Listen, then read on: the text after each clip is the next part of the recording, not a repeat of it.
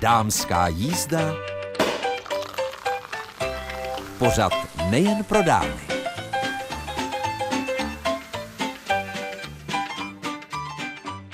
Od mikrofonu vás i v letošním roce s datem 2024 z dámské jízdy z vysílání zdraví Mirka Nezvalová. Doufám, že se budeme každou středu potkávat a že budete mít spoustu témat, které vás inspirují, nabudí v úvozovkách nakopnou. A důležité je říci si, že začátkem každého roku je dobré udělat si takovou mini bilanci a také si dát některá předsevzetí. Moje předsevzetí pro tento rok zní potkávat se s lidmi, dokud je čas – Dva roky jsem odkládala setkání s Olgou Knoblochovou, známou Lady Dermakol, která žila v Kardašově řečici. Od nás z chalupy to bylo pár desítek kilometrů na kole, několikrát jsme se tam zastavili, ale poslední dva roky eh, jsme se nějak nedomluvili na konkrétním čase. Tak jsem si řekla, výborně, potkáme se eh, v létě 2024. Bohužel k tomu už nedojde, protože eh, na štědrý den Olga Knoblochová, známá Lady Dermakol, navždycky odešla. A já jsem si řekla, že je důležité dát eh, vlastně šanci všem, které chceme vidět, které chceme slyšet, co nejdříve. A prostřednictvím rozhlasového mikrofonu a vlastně díky našemu dřívějšímu setkávání eh, spoustu příběhů, které si Olga Knoblochová zažila, tak můžete teď slyšet i vy. Dožila se nádherných 90 let a už to samo o sobě je Nádherný životní příběh. Jen ještě připomenu, že dnes si také zalistujeme knihou, protože mnoho z vás, pokud vím, tak se rozhodlo, že s novým rokem, řekněme, odbourá nějaké to kilečko.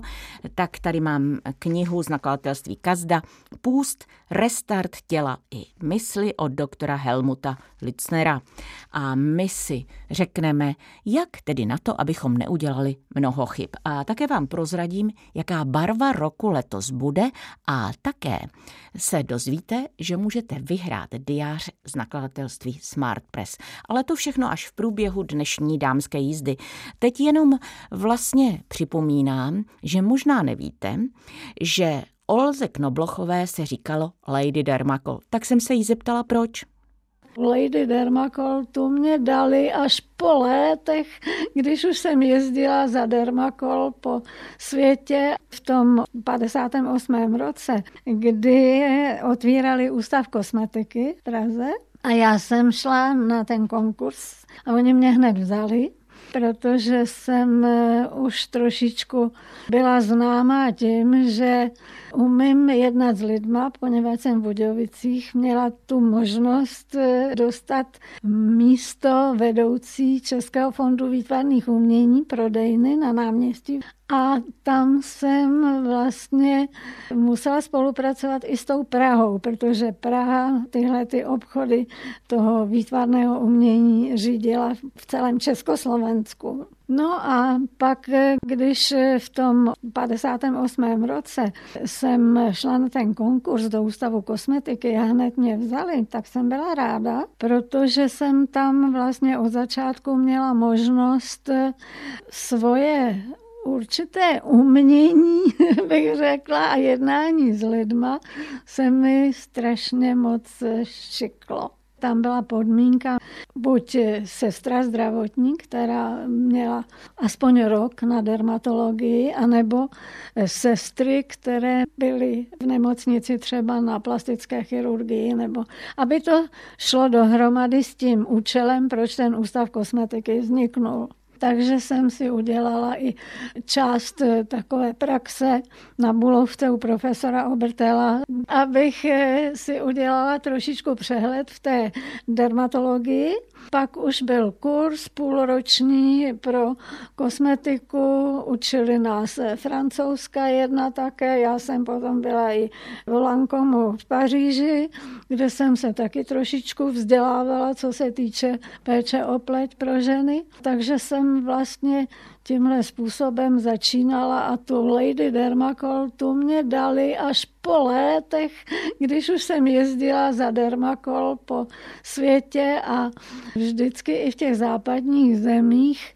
Mě rádi ty majitelé a nebo ty zástupci těch firm francouzských, anglických a i těch německých, tak vždycky na těch veletrzích, já jsem tam byla jediná z východu, protože tehdy ještě byl svět rozdělený a protože jsem tu práci dělala trošku jinak než normální vizážisti, že jsem nejprve trošičku tu ženu, když jsem měla ukázat, jak pracujeme v našem českém dermakolu, tak eh, jsem trošku udělala krátkou takovou masáž, aby ta žena prokoukla, abych jí pročistila trošinku tu pleť a pak teprve jsem líčila a oni se na mě chodili dívat, tak eh, prostě mě brali jako, že to dělám dobře a chodili se dívat na ten úvod toho líčení. Právě to takové to promasírování a vyčištění trošku té pleti a pak už jsem líčila a uměla jsem to taky dobře. A oni vždycky, když už jsem tam přijela, tak Lady Dermakol už je tady. My mluvíme o Lady Dermakol s velkým D, ale já dobře vím, že Dermakol byl vlastně krém, který vznikl v ateliérech na Barandově. Je to tak? A vy jste také stála u jeho zrodu. On vzniknul na Barandově v chemickém prostředí, protože tam se vyráběly líčidla pro film a divadlo. A my jako ústav, kde jsme chtěli lidem pomoct při těch různých problémech pleti, což byly ty ohně v obličeji, jak se říkalo, že ty pigmenty, anebo i vitiligo, světlé skvrny v obličeji. A tehdy nebyly žádné možnosti to lékařsky odstranit. Báli se toho. Dneska už je laser, že všechno je jinak. Dneska už je ta medicína úplně jinde, ale my tím, že ten ústav ústav kosmetiky vzniknul, aby lidem pomáhal, a ne, aby to bylo jenom pro krásu, ale vyloženě pomáhat těm problémům, kůže a plastická chirurgie tam byla, že interná, tělocvičná a byl to nádherný ústav. A takže prostě jsme nevěděli, jak těm lidem pomoct. Tak se řeklo, jedině nějakým výrobkem, který by to schovával, překrýval. Tak jsme se dali dohromady s tím Barandovem a tam pan inženýr, který eh, měli úspěchy, jejich výrobky byly kvalitní, tak jsme si udělali takový a recepturu, která by těm lidem vydržela celý den. Sami si to dokázali udělat a hlavně, aby to nepoužívali něco, co by dráždilo pleť. Aby ta receptura byla tak dokonalá, že to prostě té kůži pomůže. Bylo to v pohodě, receptura báječná. Takže já jsem potom byla určena, abych se tomu věnovala. Vybrala jsem deset odstínů a ty se používaly potom běžně a u nás se i prodávali v Ústavu kosmetiky našim klientkám s paní Olgou Knoblochovou, která zanechala nesmazatelnou stopu v historii té poslední české a československé kosmetologie. Dokonce byla prezidentkou Unie kosmetiček si povídáme na její chalupě v Kardašově Řečici. My jsme mluvili o krému Dermacol a to byl vlastně výrobek, který se dostal až do Hollywoodu, je to tak? Ano, a zase to byla taková určitá náhoda, protože k našemu řediteli na Barandově, já už jsem potom z ústavu kosmetiky musela přejít na Barandov, protože jsem nemohla stihnout dvě funkce. Jsem školila ty kosmetičky a pak ještě jezdila za Dermakol do zahraničí, tak to už bylo moc a ředitel ústavu kosmetiky řekl, buď si vybereš to nebo ono. Já jsem takový člověk, který když začne něco dělat, tak to dělá pořádně a tak jsem byla na tom Barandově a tam přijížděli ze zahraničí a z Hollywoodu tam přijel tak jeden pán, který vždycky si brali sebou manželky do Prahy, když jeli.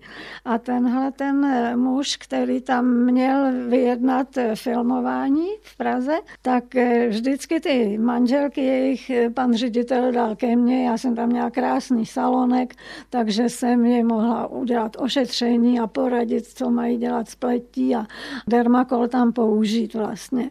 Pan ředitel tam přivedl tu manželku toho pána, měla různé pigmenty na obličeji a tak, starší dáma, tak jsem jí udělala masáž, ošetřila a pak jsem mi to krásně překryla. Najednou se otevřely dveře, přišel už potom pro ní ten její manžel a zůstal stát a říká, to je nádhera, protože on měl taky pigmenty na čele a trošičku ve vlasové části. No tak jsem říkal, že ho taky trošičku překryju, no tak byl celý šťastný. Odjeli do Ameriky a za 14 dní napsali, že chtějí kupovat dermakol. Vlastně tímhle se to tam dostalo do Hollywoodu, takže tam potom jel šéf Dermakolu podepsat smlouvy. A, takže myslím, že jsem asi proto tu práci udělala dobře. Když jste s dermakolem takhle spjatá, tak eh, vím, že jste také učila to konkrétně v Českých Budějovicích, protože předávat eh, znalosti dalším kosmetičkám, to se také stalo vaším životním krédem. Tak já za ty roky, když to tak spočítám, tak eh, kolem tisíce kosmetiček jsem vyškolila. Myslím si, že dobře, protože mám i ty děvčata v zahraničí, různě všechny mají úspěchy tady u nás, i Slovenky hodně taky. Pořád se ke mně hlásejí a hlavně pořád ještě chodím a různě přednáším a do 85 vlastně jsem pořád ještě učila protože jsem od založení hospodářské komory také členka, tak i přes ně jsou různé akce a myslím si, že ještě mi pořád ten klid nenastal. Myslíte si, že máte nějakou hranici, třeba devadesátku, kdy si řeknete, tak za mnou už je tolik práce, že teď si chci dát nohy do křesla nahoru? Ale to ani ne, protože já mám radost, když třeba jdu po Praze a čekám na tramvaj a přijde ke mně starší dáma a říká, je, já na vás vzpomínám, teď vy jste mě vylečila jako mladou holku, akne a teď tam povídáme a ona řekne, já bych ráda, kdybyste mi ještě poradila, jak teďka, vidíte, že vypadám dobře, taky starší dáma. A já jsem povídala, je, ona už mi ale jede tramvaj, už toho moc nenapovídá. A ona říká, to nevadí, já pojedu s váma. A jede se mnou a já s ním mluvím v tramvaji o kosmetice a teď vidím a slyším, jak ty ženský všechny poslouchají a mám z toho radost a i legraci. A pak vystoupíme, tak to tam ještě domluvíme a poradím a tam v Praze hodně potkávám těch starších dam, kde eh, si vzpomínají na ten ústav kosmetiky a byli šťastní, že tam chodili a já jsem hodně psala taky článků od té doby. V televizi jsme dělali, i dceru jsem tam brala sebou, dělali jsme takové krátké jako ošetření, jak vypadá, když ta žena se odličuje večer a jak se má líčit ráno. A knížek taky, učebnice pro kosmetičky jsem taky psala, takže myslím, že ten život eh, byl docela pestrej. Potkat paní Olgu Knoblochovou v Kardašově Řečici na kole, tak to není vůbec žádná vzácnost, byť bydlí od náměstí kus na kopečku, protože je neustále vitální. Ale vás v životě ovlivnili mnohé věci, vy jste byla velká sportovkyně také, ale především vaším životem prošla řada zajímavých mužů, kteří vás inspirovali. Třeba váš tatínek. Tatínek byl sportovec také. On byl rok 1900 se narodil a už ve 20 letech byl pilot, vojenský pilot. Začal hned také akrobacii, učil piloty budoucí, takže to jsme bydleli v Praze a on pracoval v Praze na letišti, tak eh, když začala válka, stačil ještě odbavit ty mladé hochy, které naučil lítat. Mezi nimi byl třeba slavný pan generál Feitel, když se vrátil, že jo, tak toho nejvíc si pamatuju, protože s tím jsme se často setkávali už jako se starým pánem třeba na leteckých dnech v Jindřichově Hradci, kam jezdíval s manželkou a tak jsme se tam taky potkávali, ale tatínek se s nima scházel, i když nebyli zrovna, aby je někdo tehdy poděkoval za to, co udělali za Československo jako piloti, tak to bohužel dopadlo špatně. Potom, když se vrátili chvilku, je lidi vítali, byli všechno fajn a najednou byli špatní. Pan generál Fajzl třeba byl i tři roky zavřený. Ta doba byla strašná a bohužel to dopadlo, že oni potom jako staří pánové, i můj tatínek s nima se setkávali vždycky v Praze v nějakým restauraci večer. Oni je furt hledali, furt je sledovali. Vždycky se domluvili jednou za měsíc, že se sejdou zase někde jinde, ale oni je zase našli. ale oni už pak jako starý dědové si z toho i dělali legraci, protože už to jinak nešlo. Ale bylo to škoda, že s našima lidma, úspěšnýma, někdy se takhle zachází. Ale můj tatínek eh, naštěstí teda po té válce zase šel lítat, byl i v Budějovicích na letišti, dokonce v 57 letech ještě dělal akrobaci a tam ho právě v Budějovicích nad letištěm ho ještě taky natočili pro krátký film a ten film tenkrát končil, já jsem seděla dole s mým synem na letišti, koukali jsme na něj a tam potom ten jeden pan redaktor říkal tomu malýmu, můžeš být hrdý na svého dědečka. Připomeňme jméno vašeho tatínka. Mimochodem tohle jméno je na jihu Čech rozhodně známé v oblasti létání, i když druhý kamarít neseděl ve stíhačce. Tatínek se jmenoval Jaroslav Kamarít a má svoje věci po něm, co jsme dávali do muzea, jak v Deštné, tady je velice krásně udělané, ale v Praze v muzeu taky. A můj bratr, já mám dva bratry, a ten trošičku dělal do toho letectví, ale moc se mu do toho nechtělo. Takže jenom lítal chvilku, ale pak už měl jiný zájmy a on měl hlavně ten starší bratr hodně práce, protože on když dostudoval, protože byl vodní inženýr, tak asi si ho zase vodějčáci hodně pamatujou. Zdeňka Kamarita, který vlastně zakládal Lipno, všechno to byla jeho práce až do penze. Ano, já jenom připomínám, že vlastně on létal na Rogalu ano, ano, lítali s tím rogalem a, a lítali na Rudolfov, že jo, nahoře, tak když to začínalo, tak on si sám to rogalo udělal, on měl šít na stroji taky a udělal si to z padákových e, materiálů. Já jsem tam několikrát byla taky se podívat na ně a jak je tam ten kopec dolů a tam bylo pole, tak někdy vylítnul a spadnuli do toho pole, když začínali na rogalu lítat. Hlavně, že to přežil to byl kopec Dubičné. Dalším mužem, který prošel vaším životem, byl Jiří Hanzelka. To bylo až ve vyšším věku, protože my jsme byli velký přátelé, vždycky jsme se sešli na rybníce v Kardašové řečici, oni sem jezdili s Julí, s jeho ženou a rádi sem jezdili. Vždycky, když šli od rybníka, tak se u nás zastavili na buchtu, na kafe, na čaj a povídali jsme si když se moje dcera vdávala, tak byl jejím svědkem Izabely na svatbě, byli tam s Julí, tak to bylo velice příjemné, protože tam byl taky dědeček, profesor Knobloch, moc dobře si rozuměli. Já jsem jim nakonec našla i ten domeček v tom sedle, protože to bylo taková náhoda, že jsem byla na návštěvě u jedné rodiny a byla tam paní a říká, je, vy jezdíte do Řečice, moje známá potřebuje rychle prodat eh, v sedle domek.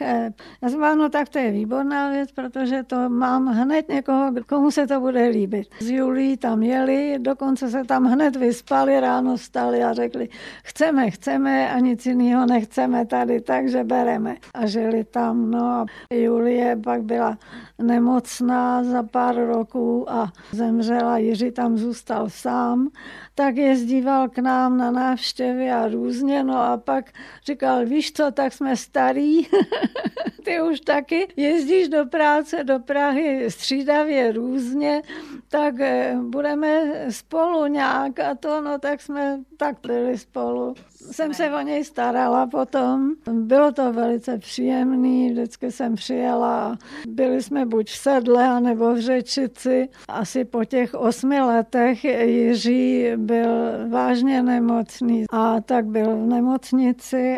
Za ty asi tři roky nějak zemřel a Mirek Zikmund, ten žije stále. Jsem s ním v kontaktu, protože to je člověk taky úžasný, taky jezdil za Jiřím do Prahy. A když ho zavolám, tak vůbec bych neřekla, že je to starý pán. Naopak, když končíme hovor spolu, tak vždycky říká tak a teď až to položíme, tak já si naleju skleničku vodky takový jejich zlínský a ty si tam taky něco nalej a na dálku si připijem na zdraví. A to se mi vždycky líbí. Hostem dnešní dámské jízdy je Olga Knoblochová. Pokud nevíte, kdo to je, tak je to Lady Dermakol. A já musím říct, že mě opět překvapila na své chaloupce v Kardašově řečici, jak je stále vitální. Olinko, krásná lila blůzička, perly okolo krku, učesaná, perličky v uších, namalovaná, tak um, vám už je rozhodně víc než 60. No tak to určitě je víc, protože už mi bude 88 za půl roku. No, ale vy jste to vykreslila až moc, že, že jsem namalovaná, učesaná, všechno. Ale to je normální. Já jsem byla vždycky zvyklá, i moje maminka, že ráno vstala, upravila se, učesala všechno, aby ta rodina už ji viděla hezkou. A hlavně ten manžel, protože je hodně žen, která ráno vstane a je celá taková ještě skoro jako spí a neupraví se nic. Ten muž její, když vidí a pak přijde do práce, kde má upravenou mladou dívenku, tak se taky ty ženy někdy diví, že ten muskej jim, jak se říká, zahne. A to si myslím, že by se mělo od mládí už dělat, že prostě ta žena ráno se upraví a má hned i jiný pocit. Přijde mezi lidi a jinak se cítí i ona. A ty lidi taky vidějí radši, když je trochu upravená, když to není tolik práce. Ráno se učesat a trošinku si udělat ten obličej i starší ženy, že jo, make-up trochu dát nebo přepudrovat a oči trošičku stíny barevný u starších žen, to už jako si myslím, že je zbytečný. Ale obočí udělat, aby bylo hezký. A pod obočí dát trochu bílého stínu, protože tam zdůrazníte ty oči daleko víc, protože co je bílé nebo světlé vedle tmavého, tak zvýrazní to tmavé. To znamená, že vynikne to obočí a i se ten bílý stín pod obočím opticky zvětšuje tu partii. Takže si myslím, to stačí třeba malinko řasy, anebo když si ty řasy nechce líčit, nebo to to nevadí, ale hlavně ten ranní úsměv. Ano, právě já vím, že vy se neustále usmíváte, tak určitě je to také o tom, že každá žena může být krásná, pokud sama chce. Ano, jistě, no, já nevím, proč to brát, jako, že to je hrozně práce, když eh, od mládí už se to naučí. Já zažívám úžasné a vzpomínky na moje jak dceru, tak i vnučky, když večer chodili za mnou do koupelny, když jsem se odličovala. A to je i legrace pozorovat, protože já si vemu na konečky prstů buď to olejové čistědlo a udělám si pár takových masážních tahů, a já už jsem to v knížce vydala, ukazuju to na přednáškách, jakým způsobem se to čištění pleti večer má dělat. A když si vezmete tu holčičku vedle sebe, která stojí prcek malej a kouká na vás a teď to se pobavíte už jenom, jak to dítě prostě dělá to taky. A ono je to dobře, protože se to od malinka naučí a ví, že než bude spát, musí ta pleť být čistá. A ještě ty pleti pak v tom věku, kdy začnou trošičku vrázky, už to působí hezky, že vlastně ta pleť i trošičku, to je jako masáž, když se dělá, že se prokrví a je hezká ta pleť. A hlavně si myslím, důležitá věc na propleť je vůbec to večerní odlíčení a ošetření na noc. Co vás znám, tak máte stále stejný účes. Vlastně takový zajímavý drdůlek a blondiaté vlasy. Znamená to tedy, že navštěvujete neustále nějakého kadeřníka nebo kadeřnici? Ne, já vůbec kadeřníky nenavštěvuji. I když jsem byla v ústavu kosmetiky, tak jsem byla zvyklá se vždycky ráno učesat a už jsem prostě ani neměla čas eh, v pracovní době, abych eh, si sedla ke kadeřníkovi, protože jsem měla tři děti a už jsem zase utíkala domů po práci a, a měla jsem svoje úkoly. Takže já si myslím, že nemohla jsem ani ke kadeřníkům chodit, když jsem potom jezdila po světě a reprezentovala jsem kosmetiku české výroby a měla jsem úspěchy. A kdybych tam přijela třeba každý rok, třeba v některé zemi jsme byli až dvakrát, anebo veletrhy, tak eh, bych byla po každý jiná. A já jsem chtěla pořád být stejná a proto mi začali říkat Lady Dermacol, protože mě už poznali zdaleka, že jsem to zase já s tím drdolem. Co děláte pro svou kondici ve vašem věku? No tak já v mládí jsem hodně sportovala. Dělala jsem krasobruslení a pak zvláštní sport, který právě v Českých Budějovicích mi bratr řekl, začíná pozemní hokej pro děvčata, musíš tam taky jít, protože umíš rychle běhat, umíš sportovat, tak pojď taky tak jsem začala chodit s tím klackem, což moje maminka těžce nesla, říká krasovruslin, tenis, krásný sporty, lyžování a najednou chodíš s klackem, to se pro tebe nehodí. No ale přežila jsem to a pak, když jsme, jsem přešla do Prahy, když se otvíral ústav kosmetiky, tak jsem ještě byla zase v tom manšaftu pražským, takže jsme měli úspěchy i mezinárodní. No a prostě já jsem se vždycky byla zvyklá hýbat a myslím si, že to má dělat každá žena, protože jakmile začnete lenivět a nerad se člověk vohne udělat si boty nebo obout, nebo to je strašná věc. Já i teďka, když třeba někdo z úcty ke mně vidí, že já se někde obouvám, když někde jsem nebo to, já vám to udělám. Nechci, protože já se umím ohnout. A jsem ráda, že ještě v tom věku se ohnu. A ne, když začnu být líná, tak to bude konec říká Lady Dermakol a je to také její poselství paní Olgy Knoblochové všem jeho Češkám, které nás teď poslouchají, s tím, že vždy můžete být krásné a hýbejte se, dokud můžete. Je to tak? Ano, určitě. Jakmile se přestanete hýbat, tak to je špatný.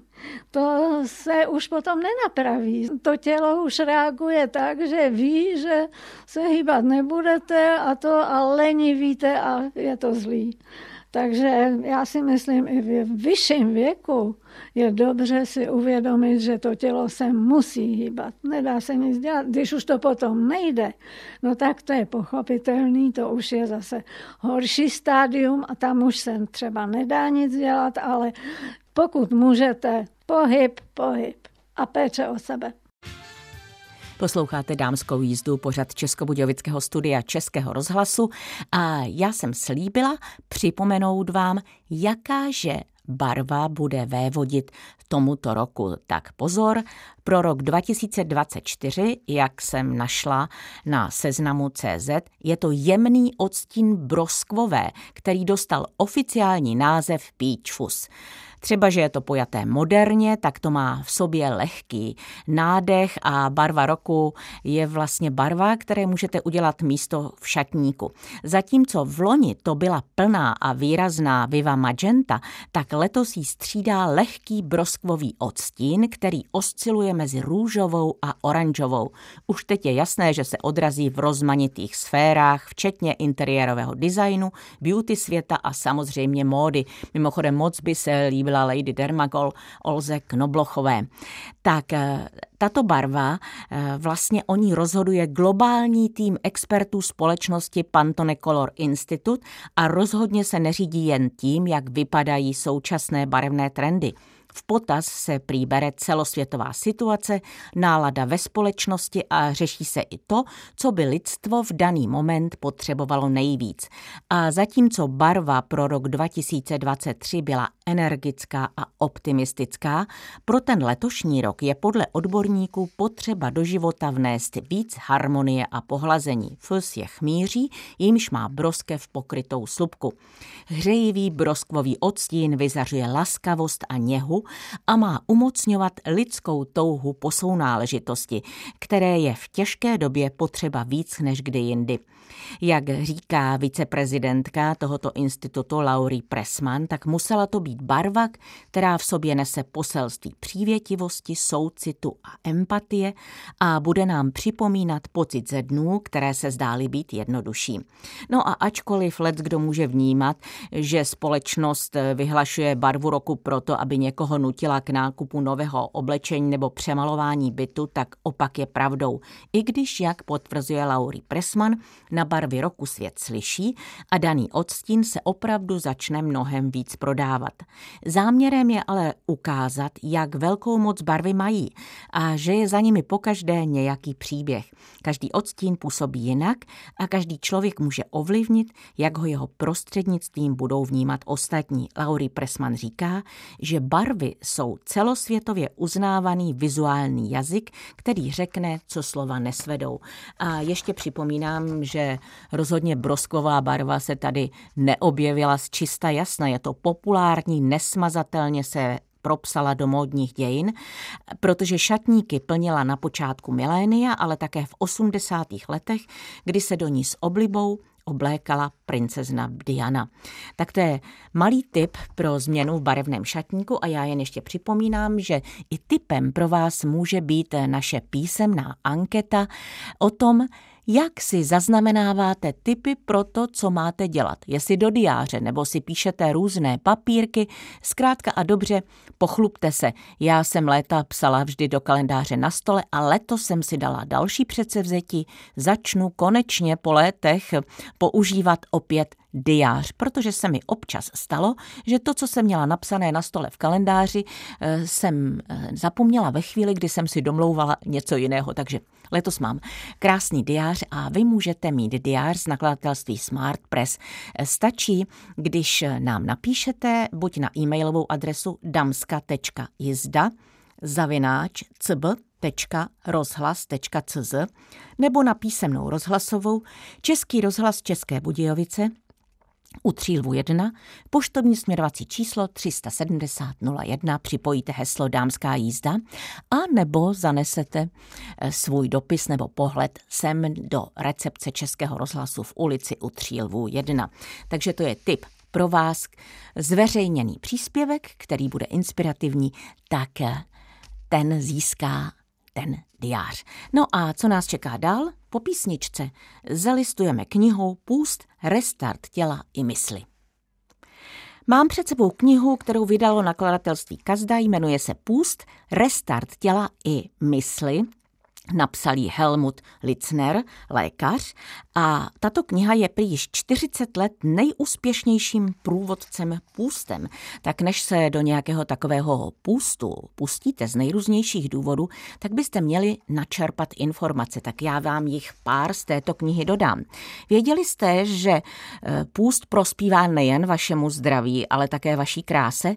Po pětidenním půstu se váš obličej uvolní a vrátí se mu jeho charakteristické rysy, zmizí nečistoty, vyhladí se vrázky.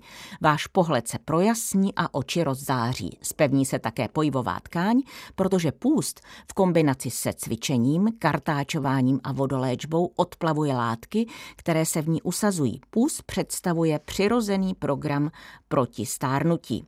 Stejně tak eh, se říká plný žaludek, prázdná hlava. A je to pravda, protože mozek má více energie na myšlenkové pochody, pokud organismus není zaměstnán trávením. Během půstu se tak můžete bez obav věnovat intelektuální nebo kreativní činnosti. Filozofové, spisovatelé a malíři vděčí půstu za intenzivní tvůrčí fáze a při rozhodování hledání smyslu a řešení problémů může podpořit i vás. Stejně tak fyzická kondice. Mnoho lidí se bojí, že půstem ztratí svou fyzickou zdatnost. Nežijeme ovšem z ruky do úst a sílu nečerpáme přímo z jídla. Tělo má vlastní zásoby živin. Žádný běžec by nepodal špičkový výkon, kdyby se před startem něčeho najedl. Během půstu tedy z vaší stávající výkonnosti nic nestratíte. Můžete dokonce trénovat, abyste zlepšili svou výkonnost. A důležité je taká, také prevence nemocí, protože pokud se nebudete postit pouze jednou, ale opakovaně, třeba jednou ročně, můžete udělat hodně pro své zdraví a také předcházet různým nemocem, protože pozitivní účinky půstu se projevují například při vysokém krevním tlaku, zvýšené hladině cholesterolu, počínající cukrovce, zvýšeném počtu krvinek, příliš husté krvi a také při dně.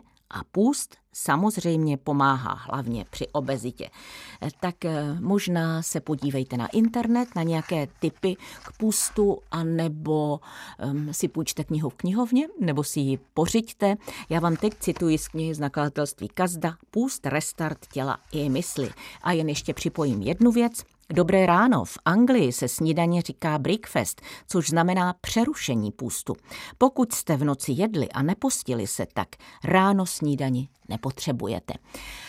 A pokud jste v noci nejedli, tak si schutí snídani dejte. Já jen připomínám, že Dámská jízda jako každý rok a dlouhá léta je vlastně součástí našich webových stránek budejovice.rozhlas.cz sekce pořady Dámská jízda, kde si ji můžete poslechnout zpětně. Web editorka Andrea Poláková tam zaznamenává všechno zajímavé, co jste mohli slyšet. Třeba dnes, pokud si chcete zpětně vychutnat povídání s Lady Dermagol Olgou Knoblochovou. Od mikrofonu se s vámi s přáním mějte se báječně, loučí v tuto chvíli Mirka Nezvalová.